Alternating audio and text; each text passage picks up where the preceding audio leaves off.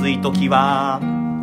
テレキューラジオ。寒い時も。テレキューラジオ。家でも外でもどこでも聞ける。ちょうどいいぬくもり。テレキューラジオ。ひげごじと勇気のさだでダラダラ行かせて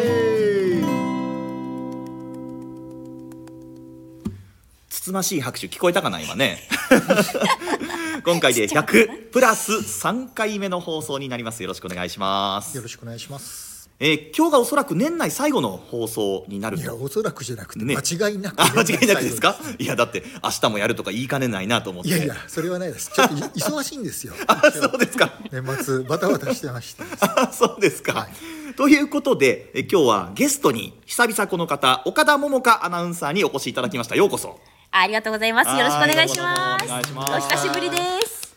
うん2回目かな？2回目ですね。あ三回目だ。ですよ。三回目。忘れないでください。連動シーンだったよね、おおっと急に入ってきましたね。ぐぐさ。あなた放送でさだまさしをはい。若い人たちに伝える伝道師になりますって力強く宣言をして、はい。ねあの前回の放送の時に。えー、もちろん覚えてます。覚えてます、はい。ええで伝道師としての仕事は？どうですか？順調に。忙しいんですよ。なるほどね。すいません。はい。い。やひごじさん今の一言で全てわかりましたよ。うん、だけど、ん。まあ今年はね、ん。あんまりその なんか果たしてくれなかったけど、うん。なんか来年、うん。なんか番組持つって？おそうなの？そうなの？何何何何？なんかね来来年こそうん。大々的にうん。ね。ですよ。そうですね。伝道師なんですからあなたは。らわなきゃいけない。そうですよ。いやちょっと今年はうん。正直サボっちゃった部分が、えー大いに自覚がございまして、うん。あの三回目呼ばれるのがうん。嬉しい反面ちょっと怖かったっていうところがありますね。いやそうなんよ。お手柔らかにっていう感じでね、はい、触れないでくださいって思ってもしっかり、はい、覚えてくださってましたね。来年は頑張ります。はいはいはいはい。来年はどんな一年にしたいですか？来年は、うん。えー、サダファンをうん。10人作る。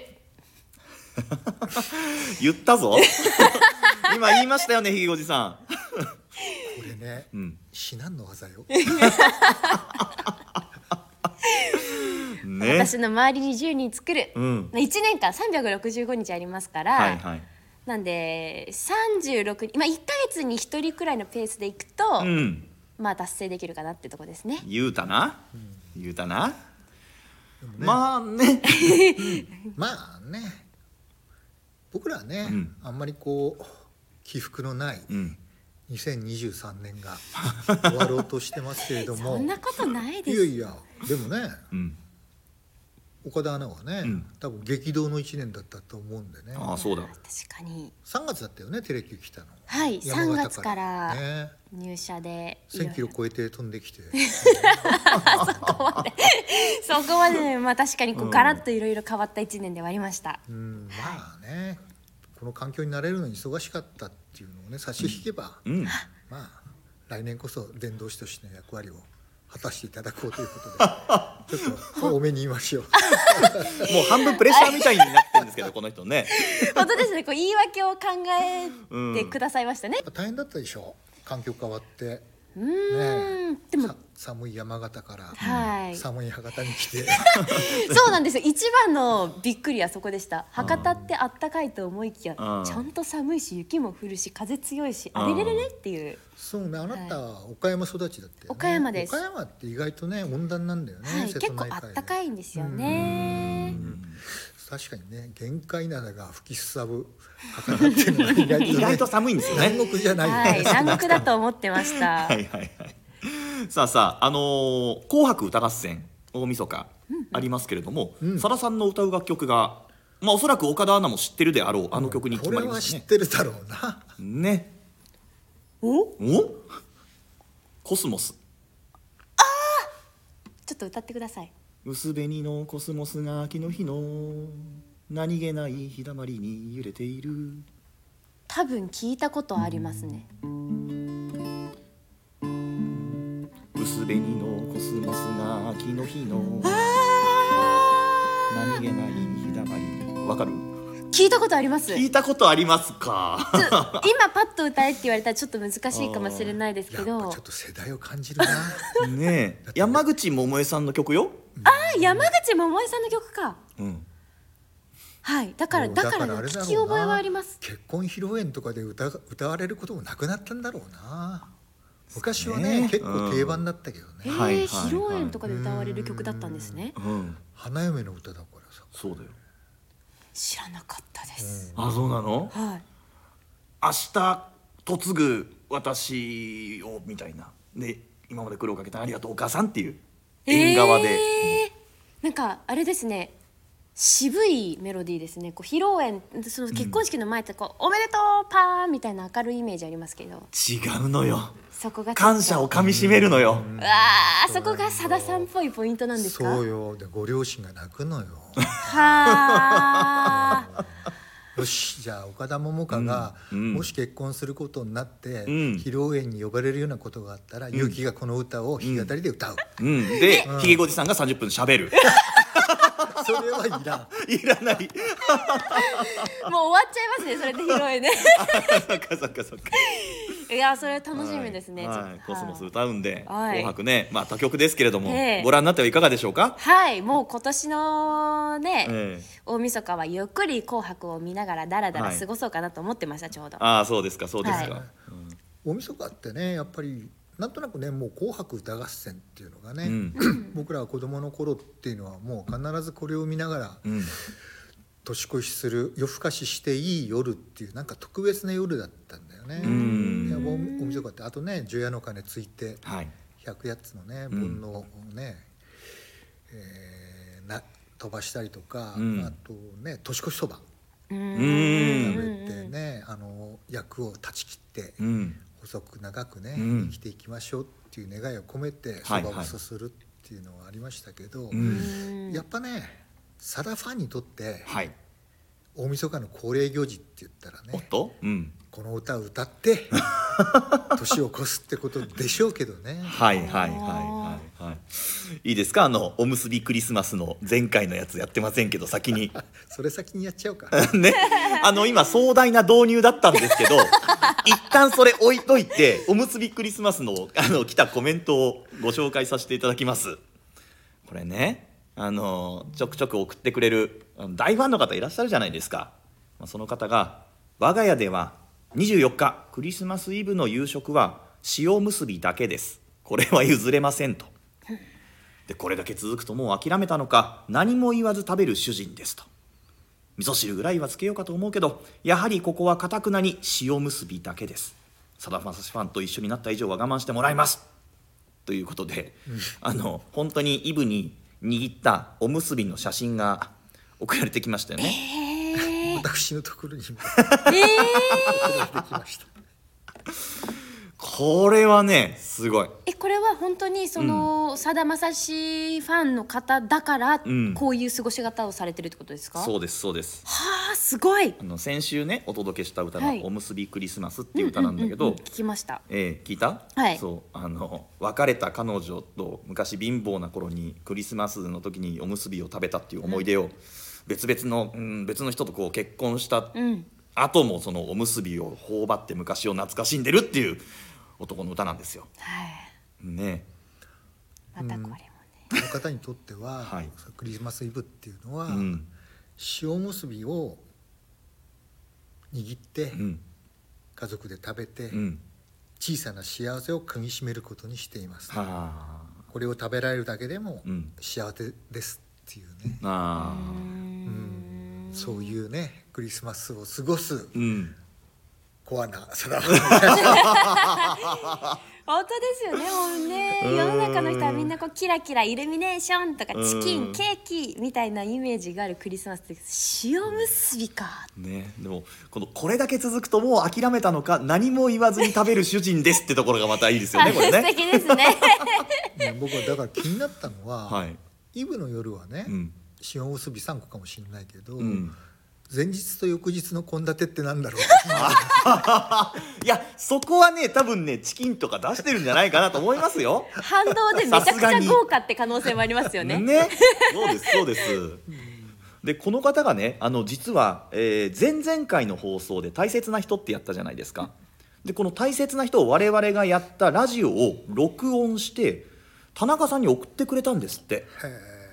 そしたらねありがたいですよね。田中さんからメッセージがということでそれもちょっといただいたんですけど、えー以下田中さんのメッセージですが放送を聞いて当時のフェスティバルホールでの感激の体験を克明に思い出し感激でいっぱいになりました。大切な人という曲との出会いがじ人生を豊かにしてくれたことに感謝しかありません。これからも感謝の気持ちを忘れずに大切な人を一生歌い続けますとこれ番組宛てにいただいたメッセージなんですが、なんかありがたいですね。すごい。ですねでもやっぱりね この「大切な人」っていう楽曲に出会えた幸せっていうか、うんうんうん。これでね、まあ、たまたまカラオケ世界一になったんですけど、ん。やっぱりねそれだけ力のある歌っていうかね、そこに、うん。まあ、出会った田中さんもはい。本当にね、あのそこから人生が変わったんだしょうけども、うん。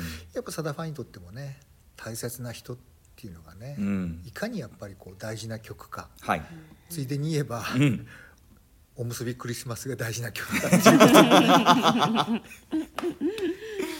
うですね。でその流れでえ大切にしてらっしゃる歌が今日の歌ということでよろしくお願いえしまおっとやったやったやったやってみました。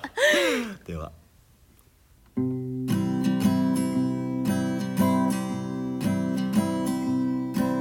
クリスマスが過ぎたなら今年を振り返る季節。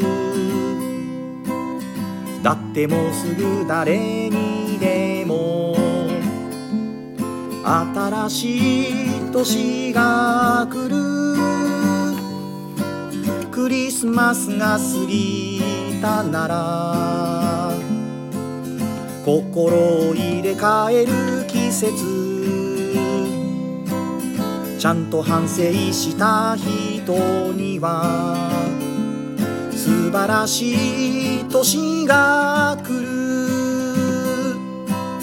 どんなに辛い年でもどれほど苦しい年でもすべて今年に詰め込んで悲しみにさようなら。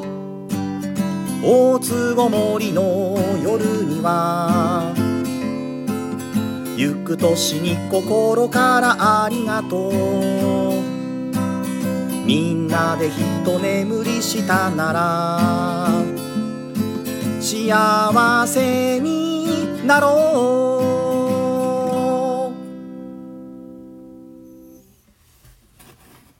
という非常に軽快なと言いますか。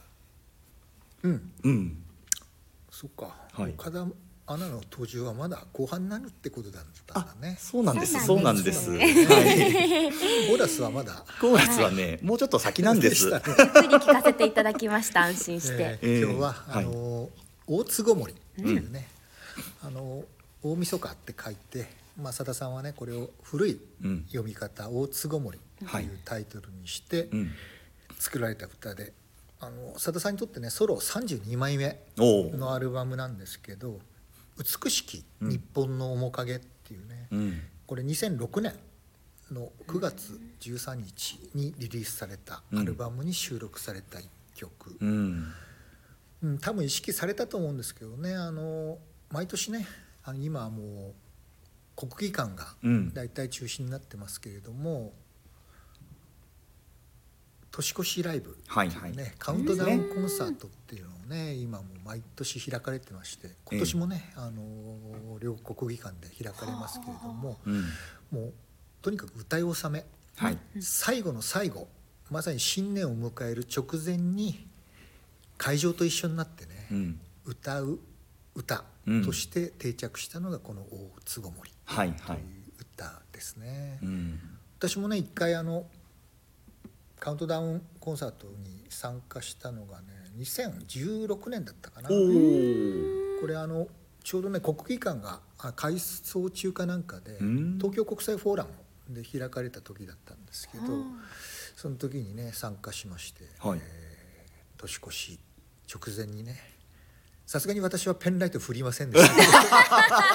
見たいなこうやってるの、ねいいじゃないですか。口ずさんでね、はい。えー。カウントダウンに入っていったうん。のをちょっと思い出しましたけど。ですね本当ね会場と一体となってね、うん。えーペンライト振りながらね、はい。うんさださんがステージでこの歌を歌って、うん。その年を締めくくるっていうのがね、本当に今恒例行事になってますんで、うん。多分今年のねカウントダウンコンサートでもはい。この歌を多分歌い納めの楽曲にされるんじゃないかなと思ってますけど、あー。まあみんなで声を合わせるっていう楽曲だとなんか合わせやすいですよねこの曲はね。そうですね、うん。非常にあのまあ分かりやすいっていうか歌いやすいメロディーですしね、うんうん歌詞もそのあまりね解説は何もいらないというような歌詞ですし。う んはいはいはい。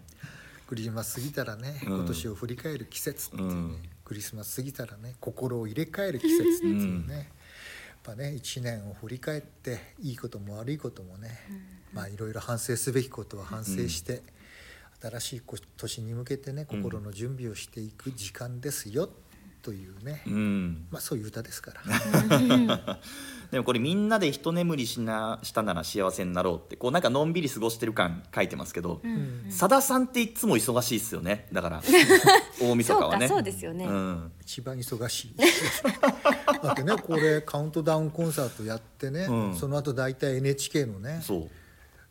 あの生さだに突入していきますからね。そうですよね。で「紅白」も出ちゃったりしてね、今年は特にね、はどういう形で出るのかはねまだ公表されてませんけどい、うね、ん、まあ多分ね国技館からのね中継だと思うんですけどね、ですよね、行かないですよね生身の体ではきっと。いやー奇跡的にいけるかもしれないな、へー。だってあの落語やってる時間があるじゃないですか。あーの毎年ね交代で話家さんが来てね「芝浜」っていうね、うんまさにあの年越しのね落落語があり古典落語がありますけどね、うん。これがね結構長い40分ぐらいかかるのかなこれ、うん、まあ人によってね、はいはい。あれですけど結構長いうん。話なんでねこれが8時に始まってこれ一発目に出れば、はい。頭の方だったらうん。NHK ホール行って帰ってこれるかもしれない。ですね。忙しすぎますよ。全然この歌と違うじゃないですか、ね、一眠りなんかねできる時間ないですね。移動のね移動の車の中で一眠りす本当のる。ぐらい一眠りですね。仮眠ですだね。しかしこれ大晦日じゃなくて大つごもりなんですね。うん、そうなんですよね。あのみそかってね、うん。あの岡田アナも知ってると思いますけど毎月を最終日のことをみそかっていうんですよね。これあの味噌っていうのはあの30、ああ味噌汁の味噌。ええ、あのああ30っていう字がねこういわゆるうみそかの語源になってるんですけれどうん。もこれがいわゆる1年間の最後の日だから、うん。大きいみそか。でうん大みそかって言ってるんですけどそれのまああのー古い言い方っていうかねうん。古語にするとこれがつみそかがつごもりになるわけですつごもりっていうのは、まあ、あのー月ごもり。うん。月がこもる、うん。つまり月が隠れて闇夜になる。これがいわゆる30日こあの旧暦ではねそう言われてたもんですから。つごもりって言って、おえーこれがなまってね、うん。あの月ごもりがいわゆるまあなまって、えーつごもりになって、これが最最後1年の最後だから大つごもりっていうね。なんかまたね古語の、うん、授業みたいになってしまいます。さすが さすが博識ですね。本当ですね。勉強になります。全部さださんから教わってさださんすごい。国語の先生ですからね。ですからね。そうなんですね。そううそう、んだからまあマッサンとしてはね、うんやっぱりこの大晦日に1年間を振り返ってね、うん新しい年を迎えるっていう非常に日本人が、うんまあ先人たちがね培ってくれた文化、あの年越しそばだってねあれもう江戸時代から始まったん始まってるんですよ。知らなかった。除夜,、ね、の鐘をつくなんてもっと前から始まってますからですね。百八の煩悩を払うっていうのはね。それぐらいやっぱり先人たちっていうのがこの年越しっていうね、大津ごもりっていう行事を非常に大切にしたしてきたっていうこともあって多分そういう先人たちのねうん。いわゆる教え姿勢っていうのを現代人に思い出してもらおうっていう意味も込めてねあえて大晦日を大津ごもりっていうふうにね呼んで多分タイトルにしたんじゃないかと思うんですけど。ねなるほどね。じゃあちょっと2番行ってしまいましょう。なぜなら岡田がこの後来客があるんです。ごめんなさい。はい。ちょっと巻き目で。忙しいですね。師走ですから。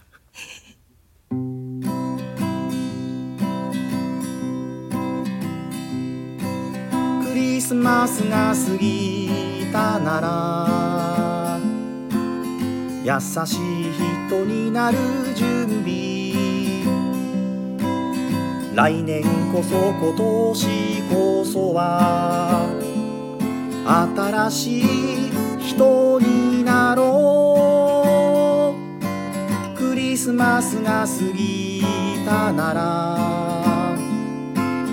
あったかい人になる準備笑顔で過ごせるような新しい年が来る。新しいカレンダーと新しい今年の命。涙拭い笑って歌おう。悲しみにさよなら。クリスマスが過ぎたなら。すべての命にありがとう。みんなで一眠りしたなら。幸せになろう。大津ごもりの夜には行く年に心からありがとう。みんなで一眠りしたなら幸せ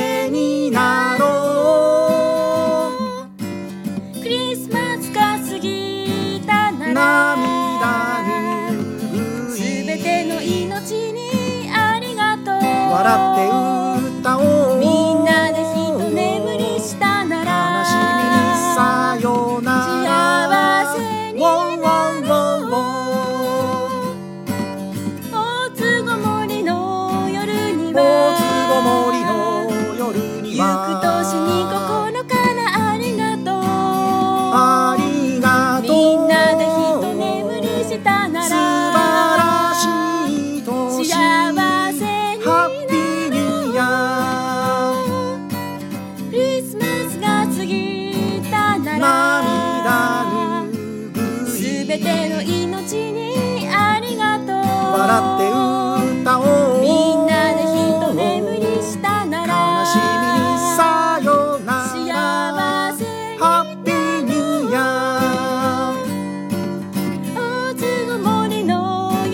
大は津ごもりの夜に行くは年に心からありがとう。ありがとう。みんなで一眠りしたな素ら晴らしい年。幸せにハッピーニューイヤー。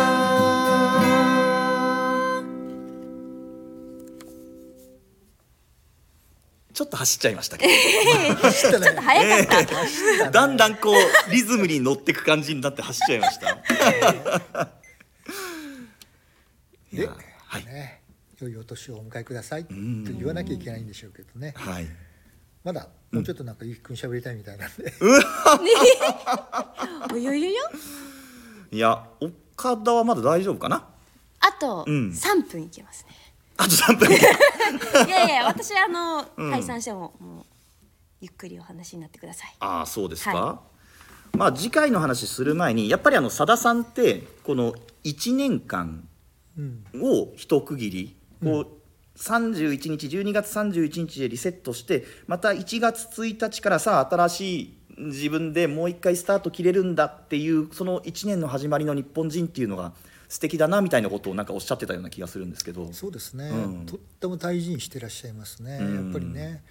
やっぱ自分をリセットするという意味でもね、うん。気持ちは新たにできるわけですよね。生まれ変わることはできなくても、うんうんうんうん。やっぱりどんなに辛いことがあっても、はい。年が変わればね、うん。また次の運が向いてくるっていうね、そういうね大きな節目がやっぱりね、うん。このやっぱりえー大晦日、うん。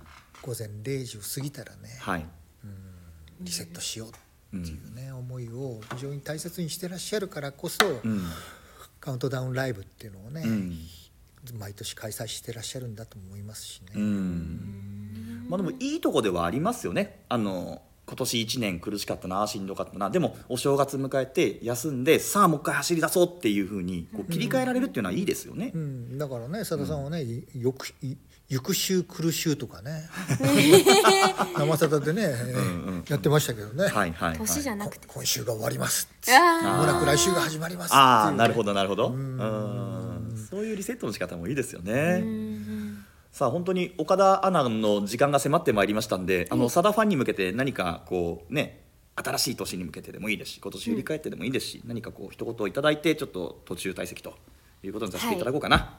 そうですね、いやー私個人としてはいろいろと環境が変わって、うん。まあ大変でもありとても楽しかった1年だったんですけれども、うん。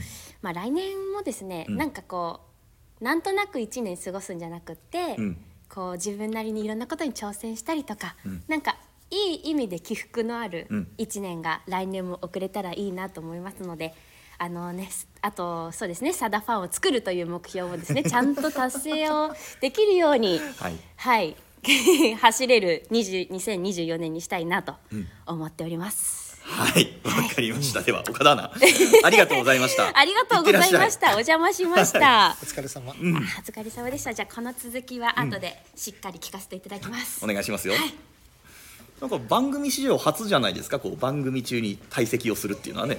本当ねなんか 103回目 100, 100プラス3回目にしてね、ええまたね我々もね番組の作り方をねあえて変えたわけではないんですけど。いやたまたまね来客が来るっていうだけなんですけど。新機軸がね、はい。生まれてしまいました。うん。まあ本当ね皆さん本当2023年お世話になりました。はい。こ今回がね、うん。えー今年最後の、うん。お放送ってことになりますけれども、えええまあね100回を一つの節目にして、うん。また新たなあーね、えーリスタート、はい。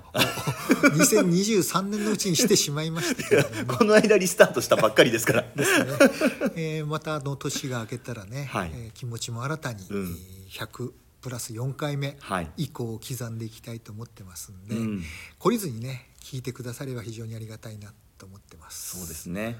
あの実はこの収録始まる前にひげおじさんといろいろ話をしたんですがあれもやりたいなこれもやりたいな名曲隠れた名曲あれもあるよねこれもあるよねっていう話をして、もうね、ん。我々ねお正月休まずにね、はい、次回うん、1月2日にねやりますんで、そうなんですよ。えーあのー1月ははい。心にキスことがありまして、お。隠れた名曲発掘シリーズというおーっとっとっとっとっとっと。まだ紹介してなかったはい。隠れた名曲をうん。次々とはい掘り起こして ご紹介したいと思っておりますので、燃えておりますんで。はい、期待してうん。いただければと思ってはい。あとねこれ言っていいのかな。実はですね、うん。新年一発目の放送をもうあの曲でやるって決めてたじゃないですか、はい。で例のあの方に私打診してたんですよ、一緒にやりませんかって、うん。で今日がそうそうそうそうそう。してたんですが2つ返事で OK だったんで年明け一発目からうん。あの方を呼び、うん。でしかもねもうすでに音源で前奏こんな感じでどうかなとうん。いう話がもう来てるんです。いやーまたはい。あの方が来てくださる、うーん。ね楽しみですね。いやしかもねあの私これちょっと前奏どんな感じで弾いていいか分かんないんですよねって言ったらもうすぐ送ってきましたから、うん。こんな感じでいいんじゃないのっていうの。をこれね、はい2024年のね、ええ。一発目はい。隠れたうん。名曲発掘シリーズの第1弾、はい。多分ね、うん。あの方も、はい。もう私の心を読んではい。満を持して練習もしてらっしゃったんかもしれないですけど。ですね。ということで来年もぜひご期待くださいというところで今日はこの辺ではい。失礼したいと思います、皆さん良いお年をお迎えください。失礼いたします良いお年をお迎えください。ありがとうございました。ありがとうございました。